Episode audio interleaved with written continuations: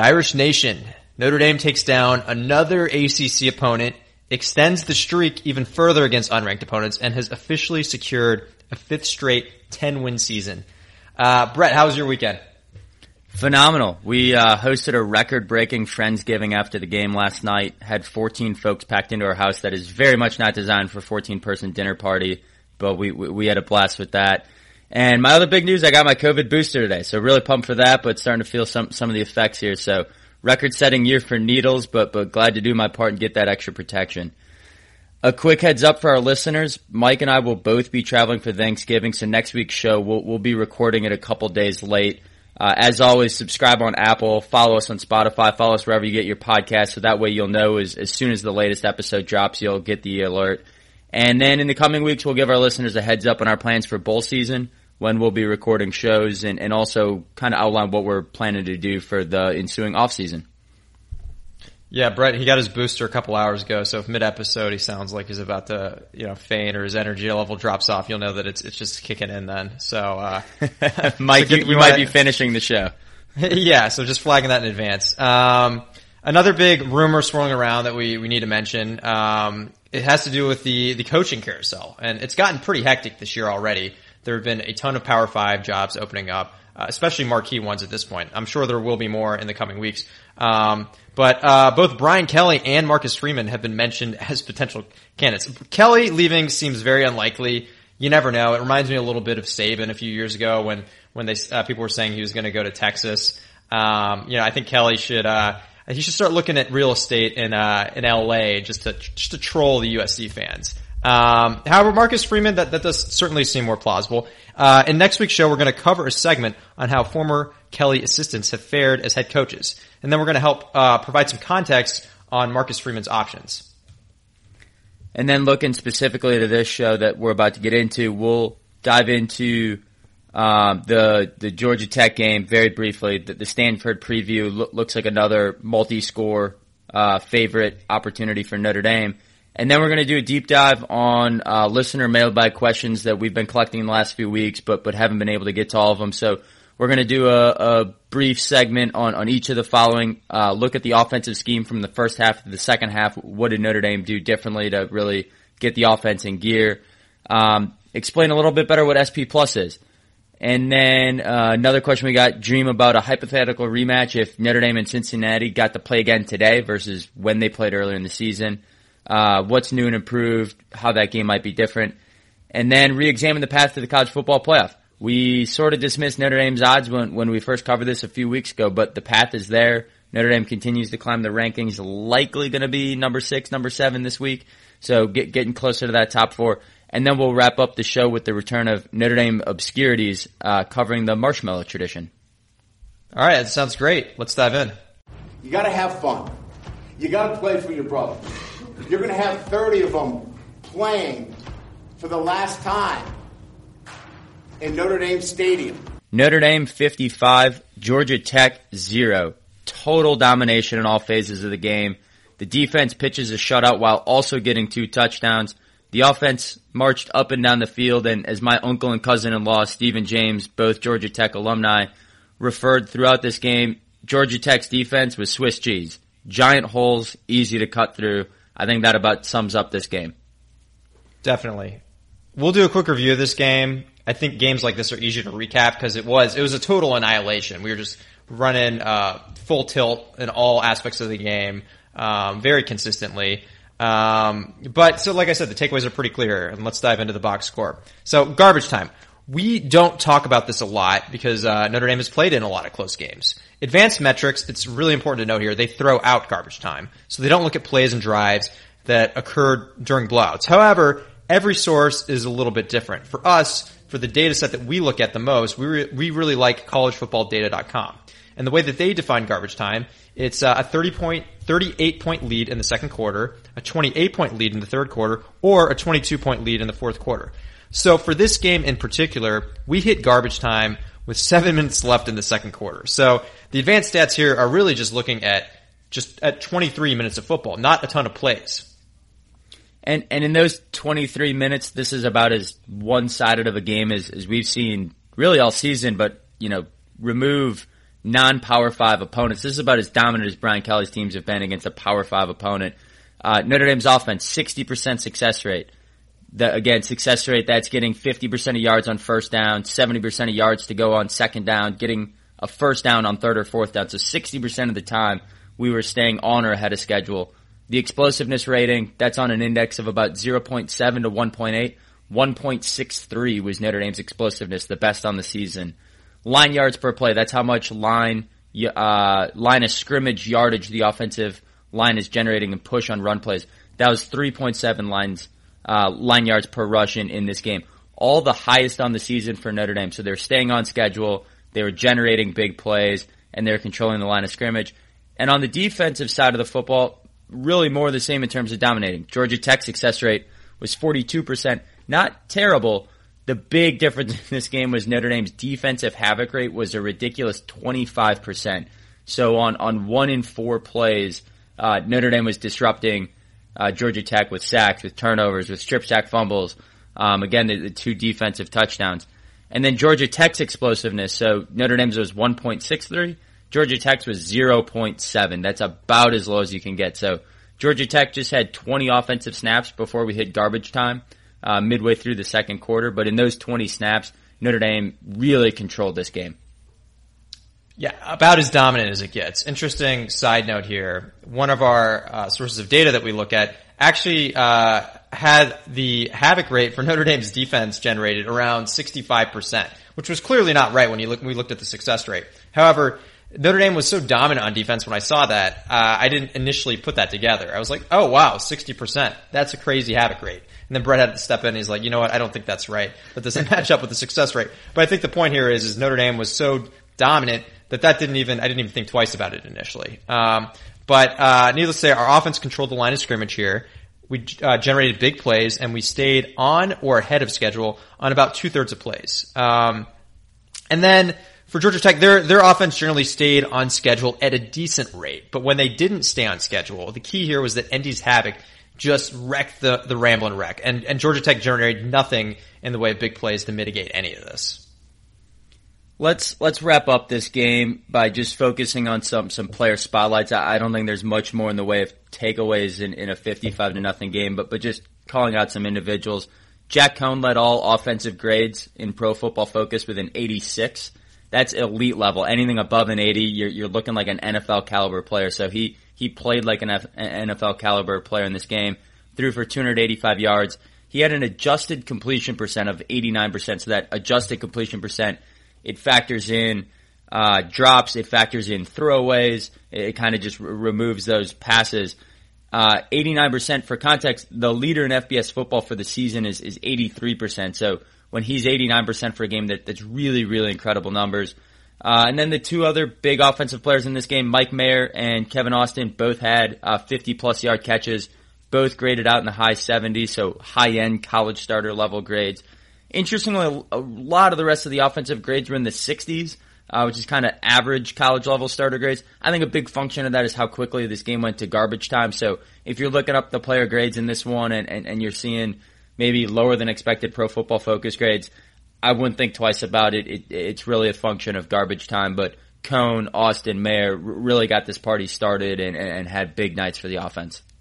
Definitely. This game, uh, while dominating because of all the garbage time for the pro football focus grades, uh, there is more no- noise than usual in um, in looking at these pro football focus grades. Now, moving to defense, uh, we had 15 players that had grades of 69 or higher. So really, 15 guys played at above average college level starter grades. There were several in the high 70s and 80s. Um, a few shout outs here. Foskey, not surprising here, he graded out at 85, dominant the entire game. He had that sack that forced the fumble, for MTA's scoop and score, one of the most memorable senior game moments that I can recall. Um, also, the uh, QB pressure that forced the Jack Kiser pick six. So the havoc he was generating, extremely impactful.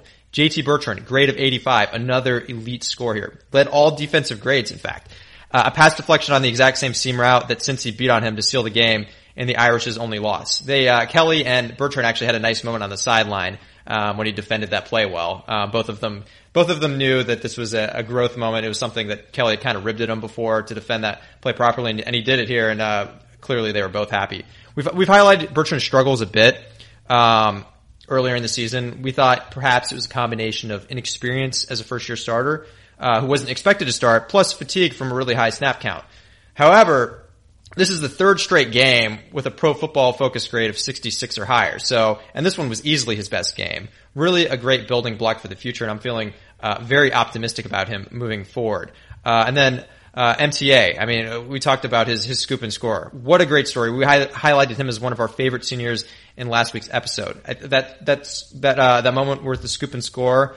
Uh, the NBC broadcast called it out. They actually talked to his mom. His mom was actually uh, in tears in, in, in, the interview. She was she was she was uh, uh, the whole family's. It's been a difficult year for them with the passing away of his father. But on a, on a, on a senior game like this, to uh, have one of the most memorable, impactful moments. It couldn't happen to a better guy here. So really happy, really happy for MTA. Really happy for his family to be able to experience a moment like this uh, in person. The the other thing that, that I'd highlight, but before we wrap this one up, um, the depth at defensive line. You mentioned 15 defensive players had grades of 69 or higher. About half of that was defensive linemen. So we know next year we're going to lose MTA and Kurt Hinish. It's possible Foskey goes to the NFL, although I think a lot of people think he might stick around another year to try to boost his draft grade. Um, the Ademilola brothers are both seniors. it's unclear if they'll come back or not for a fifth year or transfer or graduate. So there could be some serious pieces we, we lose next year on defensive line, but Rylie Mills, grade of 77. Jordan Botelho, grade of 75. Howard Cross, two sacks, grade of 74. There's a lot of young pieces on this defensive line that have played really well, have gotten a lot of snaps. They're in the rotation. Um, it seems like we've got a sustainable blueprint to follow uh, on, on, the defensive line that, that's more than just one or two key players. This is really a unit playing well together. Agreed. I think the defensive line, Elston has had this unit humming consistently for years now. Um, and we clearly have the young talent now to keep pushing this tradition forward. Um, yeah, it's one of the units that I just feel most confident about now and moving forward. So, what else did we miss on this game? Suffice to say, uh, myself and Brett both predicted that Notre Dame would cover, and they did uh, by a pretty wide margin. Brett is now eight and two against the spread, which he uh, yeah. he wants me which he wants me to remind you of. Something to be proud of for sure. However, the show is not focused on on betting, but if our uh, listeners want to follow Brett's picks, seems like easy money at this point. Um, and now I think uh, another another weekly tradition that we that we do is our Twitter contest for uh, for the score prediction. We had a lot of our Twitter followers heavily favoring the Irish. No surprise here, a biased crowd, uh, except for John Henry, one of our friends who always picks uh, narrow Notre Dame losses, just hoping that uh, when it does happen, he'll have some really, really uh, random, obscure score that we have to say on the on the show. But uh, anyways, congratulations to Jonathan McWhirter. He predicted a 43 to three Irish victory, 40 point win. Uh, that was the most aggressive of the predictions, so you win this week's contest. Well done. All right, on to Stanford in the season finale. Okay, it's the last game for a lot of guys. Let's make sure that that emotion is then transferred into enthusiasm. Stanford preview. Rivalry game on the road to close out the season and stay alive for college football playoff berth. Uh, or secure a New Year's Six bowl game. This is a huge game for Notre Dame, and in almost any season, this would bring all sorts of stress for Irish fans. However, uh, I don't think that that's certainly not the case this year. Yeah, the, the wheels are falling off in Palo Alto. The Cardinal is three and eight. They've lost six straight. They're just not playing competitive football at this point in the season. Uh, interestingly, their last win was against Oregon in overtime, who, of course, just lost this weekend as the number three team in the country, and w- before that was in the playoff hunt. But if you go back and watch that game, really a poorly officiated game um, or early on the season that, kept Stanford in it. So if your narrative's like, well, look, if Stanford can beat Oregon, then Notre Dame should watch out. Not really the case, and certainly since that Oregon game, the, the Stanford program's really taken a nosedive. As Brett said, uh, this year just not not competitive. Lost to a four and six Cal team, forty-one to eleven. That's their big rival. Uh, lost Oregon State by three scores. Utah 52 to 7, Arizona State by 3 scores. So, we're going to keep this preview short. It's not that we're looking past Stanford, but there are more interesting storylines that we would like to cover. Yeah, so we'll break this down into three very quick takeaways. One is we'll just recap the advanced stats like we try to do every week for, for the upcoming opponent. We're then going to look at the quarterback situation in, in Palo Alto and then their recruiting situation. So to start with the advanced stats, on offense, they have a success rate of 39%. teams want that number to be in the high 40s. So again, 30, you know, success rate kind of measures how often do you stay on schedule? How often do you consistently move the football? Um, 39%, that's 106th in the country. So bottom 25 really. Uh, havoc rate allowed on 19% of plays. Again, offenses want to be in the low teens. Defenses want to be in the high teens. So one in every five plays, the opponents are disrupting Stanford's offense. That's also 106th in the country. And then SP Plus, which measures overall offensive efficiency, has this as the 94th most efficient offense. So across the board, um, not a good offensive production. On defense, similar. Success rate allowed is 49%. Again, offenses want to be in the high 40s, and if you play against Stanford, you're in the high 40s. Um, that ranks 124th in the country out of 130 teams. That is a bottom six offense. Havoc rate, just 12%. That's 128th in the country, third worst. SP Plus has this as the 106th most efficient defense. So on both offense and defense, this is really like bottom 30 units. And it's, it's just been a struggle for, for a program, uh, that, you know, has historically had a lot of success and really outside of Navy, this is the worst team Notre Dame will play this year according to pretty much every single advanced metric. They've fallen pretty far. As we mentioned before, this is a game that would give us a lot of stress in the past. And actually, we were in a somewhat similar situation. Uh, I think it was back in 2015. We had some chance of potentially sneaking into the playoff, and then um, the wheels the wheels fell off. Or actually, maybe maybe it was I think maybe it was actually 2017. But um, yeah, needless to say, we uh, we didn't play well in that game, and they and they killed our, our playoff chances. Don't think that's the case here. Another key takeaway here: uh, the QB room is a mess, but it might be improving. Uh, starting QB Tanner McKee, he missed two straight games before the Cal game. Uh, the offense didn't top 100 passing yards in those two games and scored just 10 and a half points per game in that stretch. McKee, he's now back, but his first outing against Cal was ugly. Two interceptions, completed just 60% of his passes. Pro football focus grade of 68. That's not awful, but that's about a middle of the road starter grade. So, he's been out. Uh, he's clearly their guy at QB. Um, maybe some of the rust comes off this game and they're looking a little bit better at that position and that's not necessarily reflected in some of these advanced metrics. Um, and then I think another takeaway that we have to press on here, and this is something uh, Brett and I talk about all the time, is recruiting.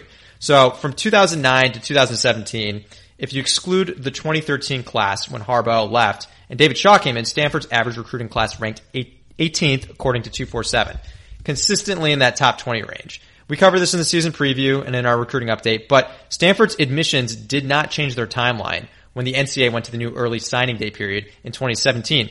As a result, a bunch of recruits walked away from Stanford to be able to commit somewhere else or risk not getting admitted to Stanford.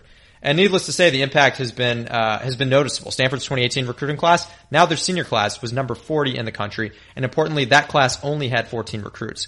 A typical class, for reference, has around 20 to 25. Notre Dame this year, it's looking like we'll probably we could end up somewhere around 25 will be definitely somewhere in that uh, that 20 to 25 range. Um, the next two classes for for Stanford were both ranked number 20, but that was more a function of quality. Uh, of quantity, I mean, 24 commits in each class, which is on the high end a bit. Um, and but the average commit was way down, so not a ton of quality, high impact type recruits. And then this most recent class in 2021 ranked number 43. So huge drop off in talent, and most importantly, a big drop off in depth. Uh, they've also had quite a few transfers um, in the last few years too. So uh, that depth very important for a physical p- football team like Stanford. Uh, given the style of football that David Shaw likes to play, we're not really seeing that necessary level of recruiting and that necessary level of depth that they need, um, and it's it's showing on the football field. Yeah, it felt like for a decade, every single time Notre Dame and Stanford played, it was a top 25 matchup. And so if our listeners are wondering how do you go from a top 25 Stanford team year in and year out to uh, bottom 30 team in the country. It's a drop off in recruiting. It's a drop off in depth. Um, and then frankly, there's more to it than that, right? Like that doesn't explain all of this, but that does explain a big chunk of it. So very quickly, let's go through our score predictions. SP plus implies Notre Dame should be about a 26 point favorite on a neutral field, about 22 to 23 points on the road, but the Las Vegas opening line here is 17 points. So Irish, feels like they're being disrespected a little bit by Las Vegas relative to where some of the advanced metrics would have us. Uh, the only thing I can think of there is that SP Plus is underrating Stanford for the games when Tanner McKee was injured. But this last game against Cal, still seems like you know McKee's back, but wasn't a, a better football performance for for Stanford. Definitely agree. McKee being back, maybe he's maybe that's impacting the the line, the Vegas line versus SP plus. Um, but we'll see. I, I do think like I, I would expect the line to potentially move up as as the week goes on. Um, either way, the Stanford team is just overmatched uh, against Notre Dame in all aspects. Kelly Kelly doesn't love the style points approach, but I do think he knows at this point that any statement he can make here will help his case for playoff selection. Also, an underappreciated aspect here is uh, Stanford gave ND fits earlier in Kelly's tenure. This is kind of the emotional aspect. I don't really know how much this impacts things, but I feel like I should mention it. I think Kelly in particular, he doesn't let it on as much as I think uh, he actually thinks it. I think he in particular takes pleasure in smacking Stanford. They're our academic rival. They gave, like I said, they gave us fits uh, for a while in his tenure, and now that we're clearly uh, we clearly have the edge on him, I think uh, it's something that we are, are, relishing a bit. So look for BK to have the boys ready to play, and I'm going to say out for blood. They know they have to show well here uh, to have any postseason hopes. We have to play well. And I'm going to predict uh, 43 to 15 here. I think the myth of the farm having some hold over us, I think that is long gone. Yeah, it's, it's interesting. In Kelly's um, first games against Stanford, he loses at home, loses at Stanford, wins at home, loses at Stanford, wins at home, loses at Stanford, loses at home, loses at Stanford. Uh, then, though, back to back games now against Stanford, Notre Dame is won by 21 points. So it felt like a while David Shaw really had Brian Kelly's number, but the last two have been blowouts in favor of Notre Dame.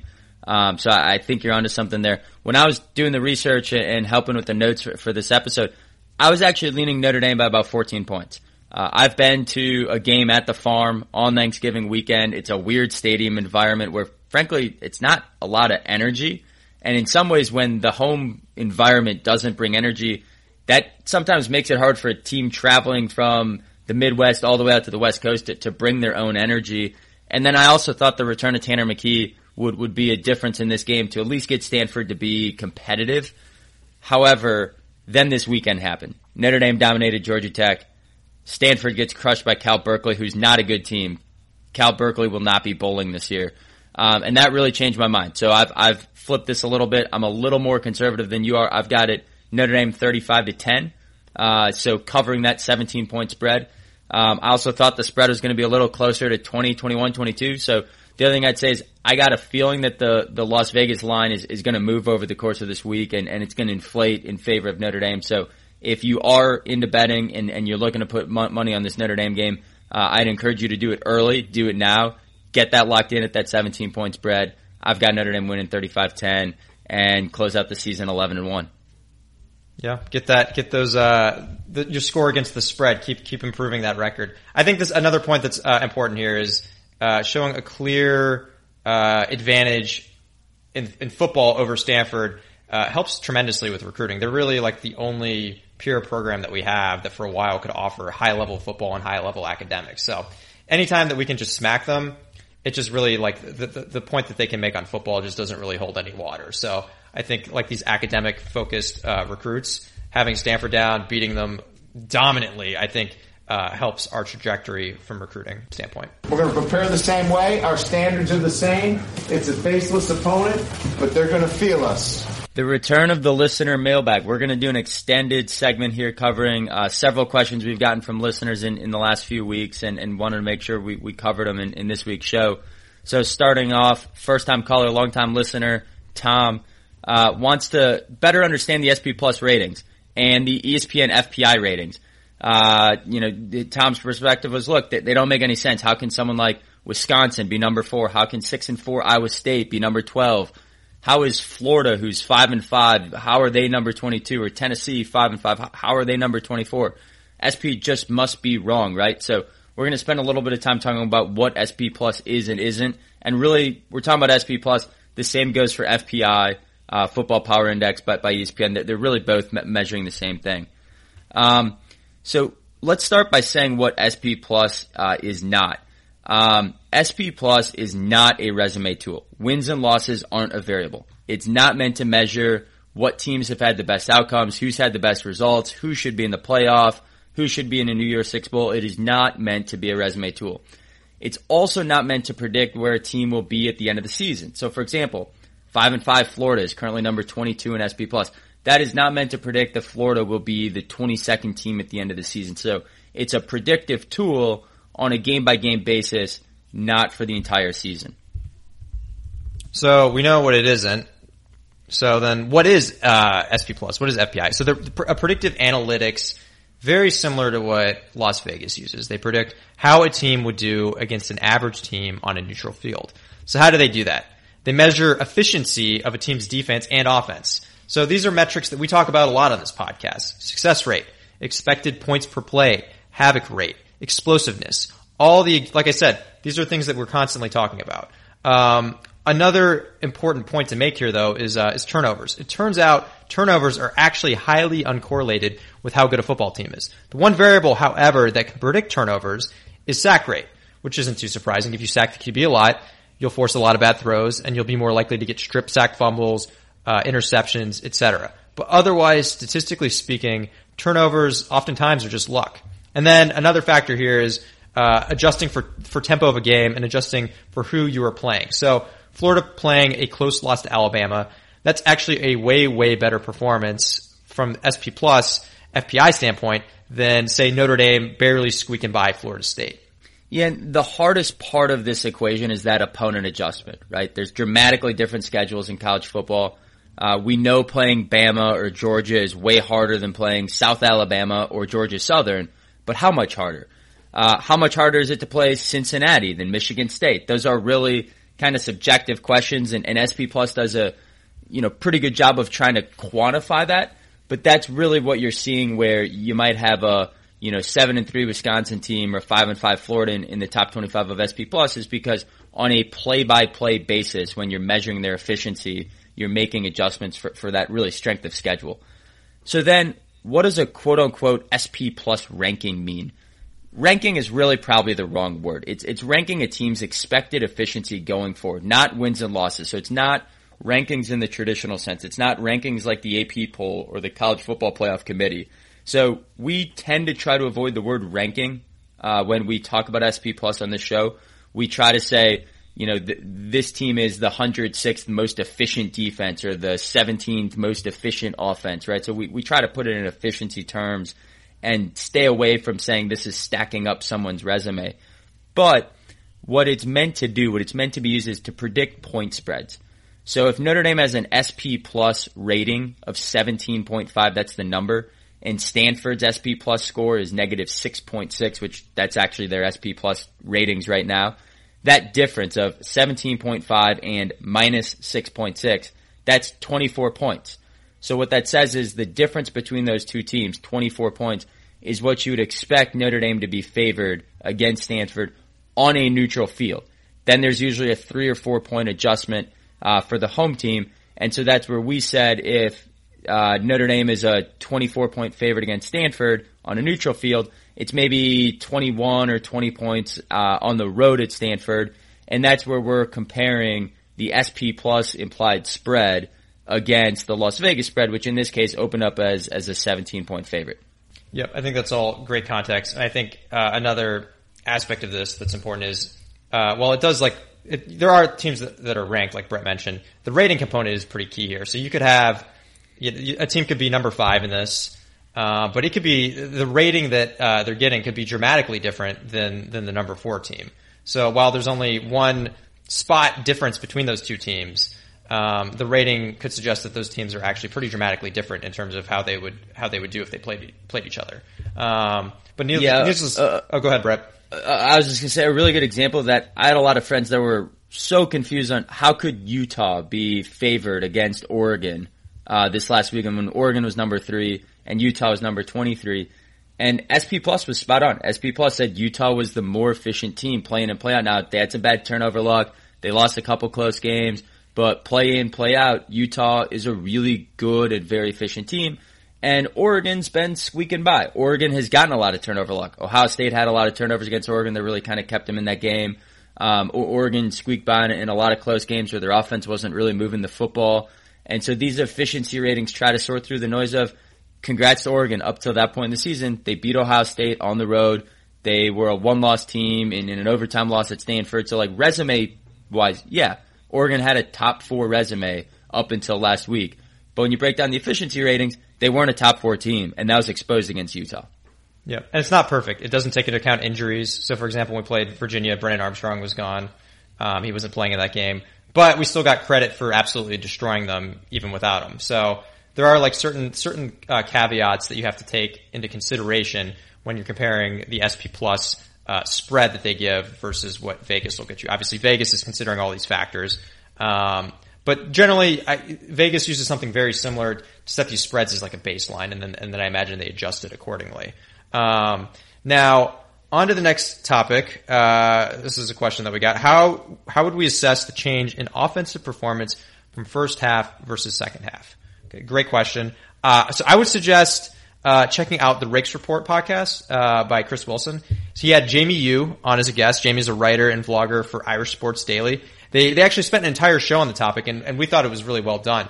Um, Jamie, he really identified two changes in the offensive scheme. So one, we've talked about this before, um, and a lot of beat writers have talked about this, but it's it's tempo, more tempo, less huddling, uh, more tempo in the play calls, more passes in less than two and a half seconds. And then the second change was more RPO, RPO, so run pass options. A lot of people think RPOs here.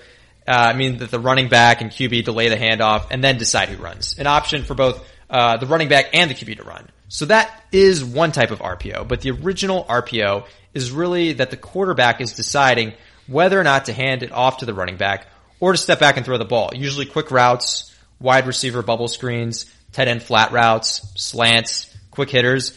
Rees, he was not calling RPOs for Coan because most of his RPO calls previously with Ian Book were of the running variety. So we scrapped that with Coan, who, as we know, can't run super well. Um, and then uh, eventually we ended up uh, bringing back RPOs with the passing option, seeing a lot more bubble screens, jet sweeps. I certainly noticed more jet sweeps this past game and slants, and it's been and it's been very successful. It also has opened up the running game, another key component here.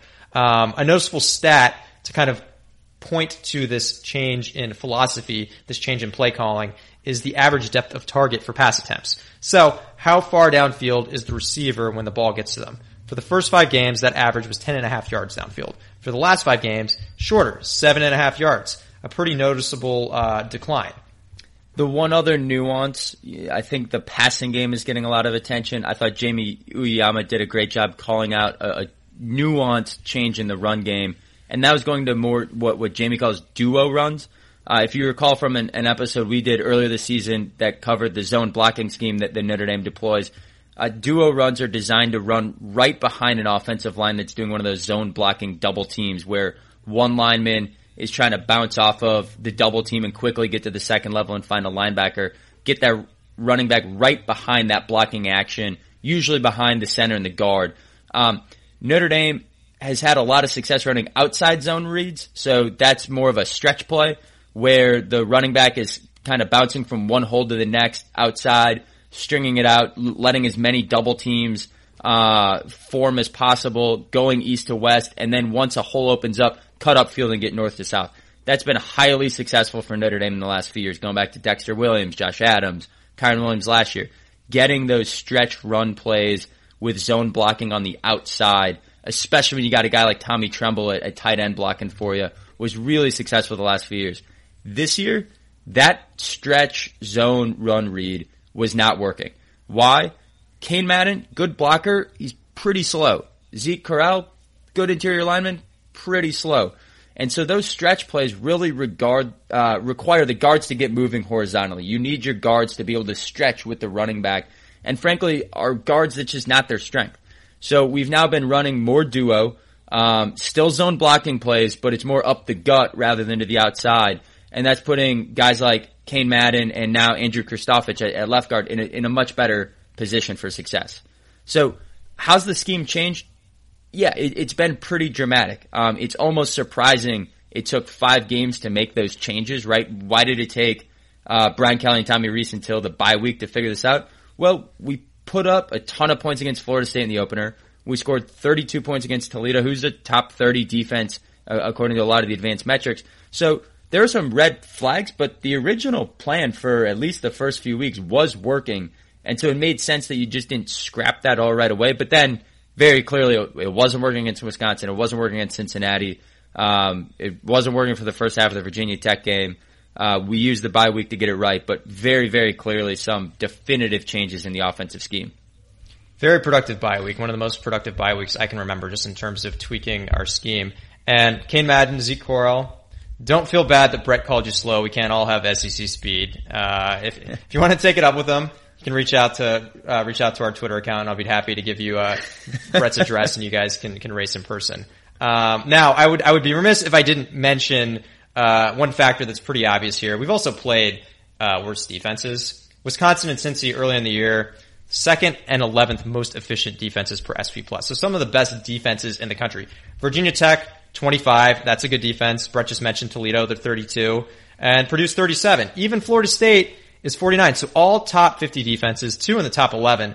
Since then, uh, USC is 86. North Carolina is 78. Navy 84. UVA 83. Georgia Tech, they were 81 and Stanford this next week, uh, they're 100, 102nd. So, uh, we basically went from playing top 50 defenses to, to, uh, bottom 50 defenses. And, um, while I think we have improved, you can't lose sight of that, uh, that level of competition. Um, and now I think the last factor are, uh, are any of the players dramatically improved from an offensive line standpoint? I certainly think yes. Um, I think a lot of it is that some of these scheme changes we mentioned, but also more time to gel. Uh, there's better communication because they've played 10 games together. We've made some tweaks at certain, uh, certain positions.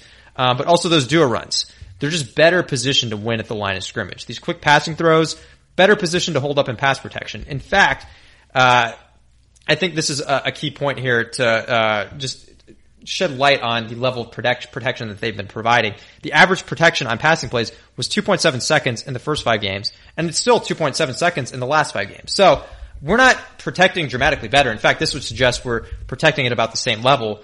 We're just getting the ball out faster and putting our offensive line in a better position to succeed. Yeah, I, I really think the, the offensive line has improved in, in the run game for sure. We, we talk about line yards a lot. Line yards have improved a ton over the course of the season. I think you're right in pass protection. They were fine early on. Coan was just taking a lot of sacks on some really long developing routes.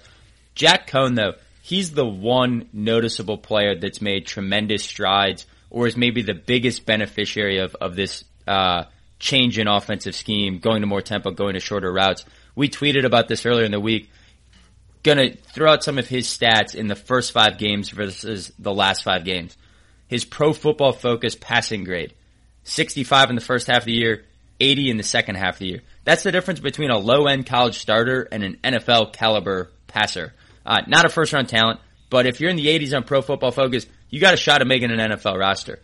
Adjusted completion percent. So this basically is your completion percent excluding drops and excluding passes that you throw away because you're, you're under duress increased from 71% to 85%. For context, Mississippi State's quarterback Will Rogers and Alabama's quarterback Bryce Young lead the country at 82-83% for the entire season. So over the last five, six games, Coan has been one of the most accurate, efficient passers um, in the entire country. I don't care about level of competition. I, I get it. We're playing worse defenses. We're, we're, not playing Cincinnati anymore. We're not playing Wisconsin anymore.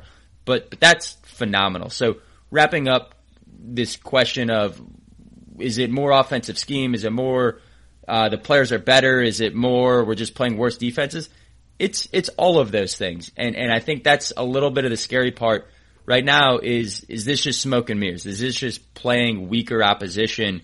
Um, and we won't know that until we get to a bowl game, whether that's in the college football playoff against a team like Georgia or against another opponent like you know Michigan in in a Fiesta Bowl matchup. Uh, but the results are real. The, the first five games versus the last five games, our success rate's gone from 38% to 48%.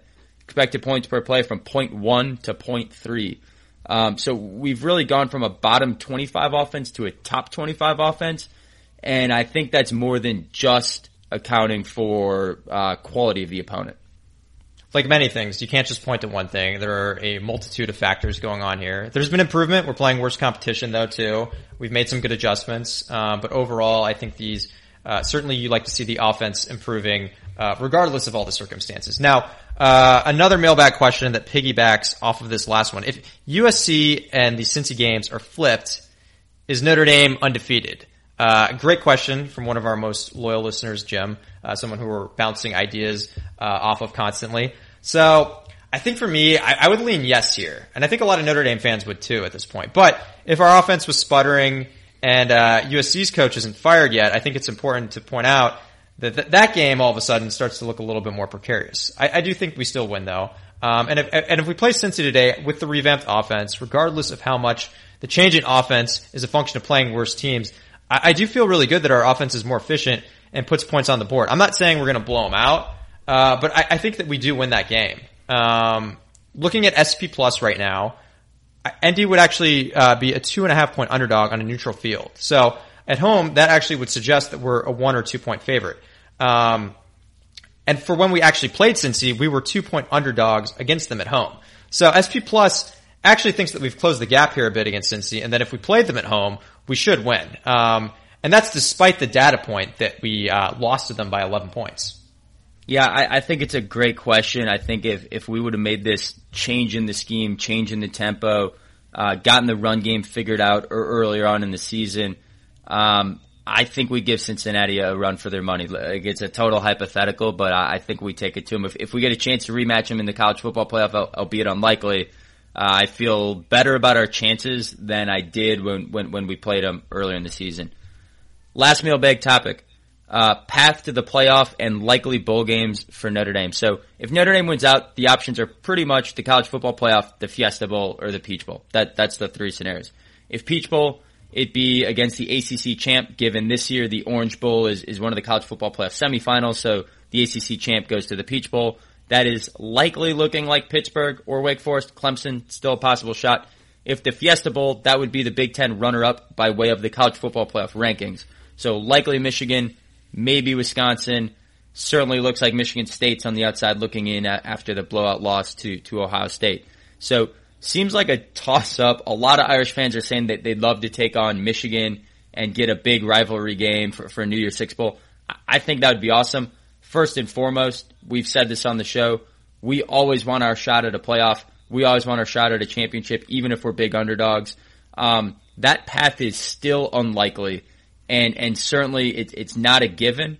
But the path is there, and it's more likely than, than it was when, when we talked about this a few weeks ago looking at the at the path to the college football playoff, um, generally it is fairly unchanged from what we discussed a few weeks ago. ND has taken care of business though, and that's important. And there have been some chips that have been falling. Uh, so ND, as we talked about in our Stanford preview, we're clearly positioned to win out uh, with only Stan- with only uh, a game against them, a, a vastly inferior opponent. Um, we needed Wake Forest to lose. That happened. Check. Oregon needed to lose. This was one of the bigger dominoes. Check. They got torched by Utah this past weekend. Then we said the Big Ten will cannibalize itself. Sparty lost this weekend, and Ohio State plays Michigan this next weekend. Um, so pause there. ND should be up to number six this week with a Big 12 champ breathing down our neck. So Brett, uh, what what else is left that needs to happen?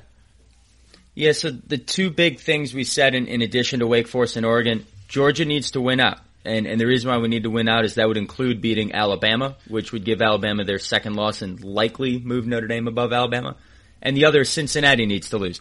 And, and look, th- th- there's a, there's only one remaining difficult game for, for Cincinnati, and that's in the AAC conference championship game against Houston. Now, a lot of people think, well, but a one-loss Cincinnati team, they beat Notre Dame, so shouldn't they get the head-to-head if, if both have one loss?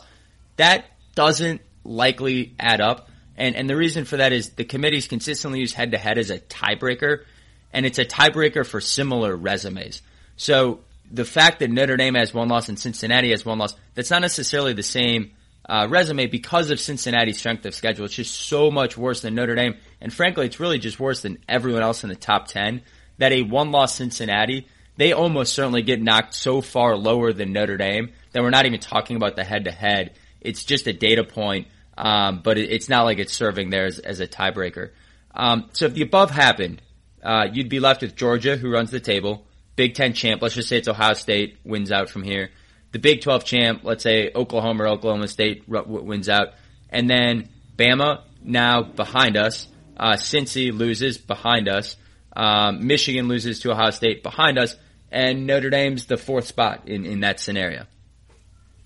However, if at least Bama or Cincy loses, the other path for Notre Dame is chaos in the Big Ten and Big 12. Big Ten seems unlikely, and we're talking about chaos beyond just what we know has to happen with Michigan State, Michigan, and Ohio State. Um, Ohio State uh, is shredding opponents, and so when we're talking about chaos here, we mean more in like the Big Ten championship. Uh, so the winner of the Michigan Ohio State game will likely be heavy favorites against Wisconsin in the Big Ten championship. Maybe maybe not as massive as as, as we're initially thinking. Wisconsin actually uh, fares pretty well in a lot of the advanced metrics. SP Plus has them, I think, top five. So the spread may not be quite as massive, but I think uh, realistically, most people would expect Ohio State in that matchup to take care of business. Um, and Yeah, so, ju- just on that point, Wisconsin on a neutral field against Michigan would be a one and a half point underdog. Against Ohio State, a, a ten point underdog, a- according to SP Plus. So I wouldn't say root for Michigan this weekend, but if Michigan does beat Ohio State, the odds of that chaos happening certainly is much more likely. Michigan is much more likely to drop a game against Wisconsin than, than Ohio State is. Um, so I think certainly Wisconsin winning the Big Ten. That's the best case scenario for Notre Dame fans. You knock out the Big Ten, and then Notre Dame, it just makes our win against Wisconsin look even better. Now, moving to the Big 12, Oklahoma and Oklahoma State playing the Bedlam Classic next weekend. If OU wins, those two teams will rematch the following week in the Big 12 championship. Uh, if Oklahoma State, if Oklahoma State wins this rematch, then they will both have two losses, knocking them both out of college football playoff contention. If Oklahoma State wins that first match, then Oklahoma is out. Oklahoma State would then play Baylor in the Big 12 championship. And then the Irish would be pulling for Baylor to hand Oklahoma State that second loss. So from a Big 12 standpoint, um, yeah, we, we, we certainly need some chaos here. It's not a given that anything that, any, any of these scenarios are going to happen. Um, it's certainly, certainly possible though. Uh, but I think you're hearing from some people in the media, a lot of fans, they think that the, the Big 12 is, is, is out of contention right now. That's certainly not the case. If Oklahoma runs the table here, I think they probably, I think they probably jump Notre Dame and certainly Oklahoma State almost certainly will jump Notre Dame if, uh, if, if they went out. The committee's been a little squirrely this year. They don't really like seem to respect Oklahoma that much, but I think it'd be pretty hard to, to not put them in over Notre Dame if they had these two big wins at the end. Yeah, if if Oklahoma or Oklahoma State ends as a one loss Big Twelve champ, they will have three top twenty wins um, against each other, and then Baylor, and then the the Big Twelve championship game. That they would each wind up with with three top twenty wins if one of them ru- runs the table. Compare that to Notre Dame, who just has one top twenty win. It's just a better resume. Now, what I like about this Big Twelve scenario is, regardless of what happens in Bedlam, the Big Twelve championship will have a scenario of a two loss team playing in it with the opportunity to give the other team a second loss. So regardless if it's the Oklahoma State Oklahoma rematch or the Oklahoma State Baylor championship game, Notre Dame fans will have a big dog in that fight um, and and know who to be pulling for two weeks from now. So stepping back, what what are the odds for Notre Dame to get into the playoff? 538, we reference them a lot. They have actually lowered Notre Dame's probability of making the playoff from 32% to 22%. And really, I think that's the combination of needing two of three outcomes. Bama losing, Cincy losing, and a two-loss Big 12 champ. We need two of those things to happen. Looks like 538 is saying that's a 22% chance. Now, some of that is also factoring in if Cincy loses, the committee could still put them above Notre Dame. If Alabama loses to Georgia, say in a really close game, a two-loss Alabama could still be above Notre Dame. So I think that's where 538 is coming up with that lower chance at 22%. The flip side of that, ESPN's playoff predictor, they are drumming up the headline machine with Notre Dame having a 52% chance of getting in. So we're seeing vastly different odds for Notre Dame right now, ranging from about 20% to 50%, depending what kind of gunkulator you'll want to look at. Um, I don't know where Notre Dame falls in that. I know we need to take care of Stanford. I know we need some other teams to lose, and we'll see where the committee shakes out in two weeks. But right now, Notre Dame um, on the periphery, but very much a part of the college football playoff conversation. One more step to win the month of November. Okay, so we're closing out this week's show with the return of the ND Obscurity of the Week. We're gonna discuss, given that the senior uh, game just happened, discuss the senior game tradition of the marshmallow fight. As most of our listeners know, the senior uh, the senior student section has a marshmallow fight at the last home game every year at the start of the fourth quarter. But what you don't know about this tradition, well, uh, not much. So official wife of the Irish Talk podcast, Anne, she gets a lot of the credit here per Anne, and then we've backed this up with some ND Nation message boards. Allegedly, at one point, students threw oranges at the senior game in anticipation of going to the Orange Bowl. Uh, based on when this tradition allegedly started, that would place the origin somewhere in 1973 or 1975, two, two seasons when Notre Dame went to the Orange Bowl in the 70s. And then this tradition was attempted to be recreated in 1990 when Notre Dame went back to the Orange Bowl. However, uh, folks were worried about throwing oranges, which are heavier and hurt, and there were injuries the first time around. So they replaced oranges with marshmallows. Um, however, I caveat all of that. There's an official Notre Dame, University of Notre Dame article that says the origin of this is unknown. So the Orange Bowl throwing of oranges tradition switching to a marshmallow tradition. It's uh, according to Anne, official wife of the Irish Talk podcast, and uh, ND Nation, but it is not an official source according to the University of Notre Dame. Yeah, according to other message boards on ND Nation, a Pangborn alumni from 1986 uh, said Notre Dame, for reference, this is back when Pangborn was, was a men's dorm. He claimed that Pangborn had a marshmallow roast to raise funds for charity before the, before their senior game. And in one instance, they had leftover marshmallows. So what did they do? They brought them to the game, and then they started a marshmallow fight. Uh, no one else contradicted this. Most other ND Nation comments recalled the marshmallows in the late 80s and the early 90s. So it seems plausible that this Pangborn marshmallow roast is in fact the origin. Uh, however, while plausible, uh, I, I do like the orange story. So we don't know the origins for sure of the Notre Dame marshmallow tradition. Maybe we need to get Pete Sampson on this for a little investigative journalism in, in the offseason. But we've got two competing theories. So let's at least provide our listeners with some concrete history, and that's the history of the marshmallow. The marshmallow dates back to at least 2000 BC when ancient Egyptians used an early version of marshmallows to soothe sore throats and coughs. And then the modern marshmallow was perfected by the French in the 19th century as a confection, as, as a candy. Yeah, really interesting, uh, really interesting facts there, Brett. Good to know, and thank you uh, to both the Egyptians and French for bringing us this uh, this tasty treat. I will say, from my experience, this tradition was a really fun one. Um, our senior game uh, that Brett and I both had, it was actually it was freezing. It was uh, it was against BYU. It was like throwing rocks. It was like throwing rocks. It was like 10 degrees, really windy. Uh, I think there was like maybe a little bit of snowing. precipitation too. It yeah, was snowing, snowing, yeah. yeah. We stayed the whole time. I can't say that everyone in the uh, the senior class did. It, it, it was uh, not the most fun game to watch in terms of the uh, the temperature. Um, however, my brother, who's uh, who graduated a couple years after me, he said in his senior game, it was quite a bit warmer, and actually the marshmallows melted um, and they ruined his shoes because they he was, he was walking around and he, his shoes just got stuck in it. and He had to buy new shoes. So I'll take the colder temperatures over over the melting marshmallows. Um, but yeah, these are the types of things that uh, that you wouldn't think about until you get everyone's uh, senior day marshmallow story. So with that, the, that that that's a wrap for the show. Gyrish beat Cardinal. Gyrish.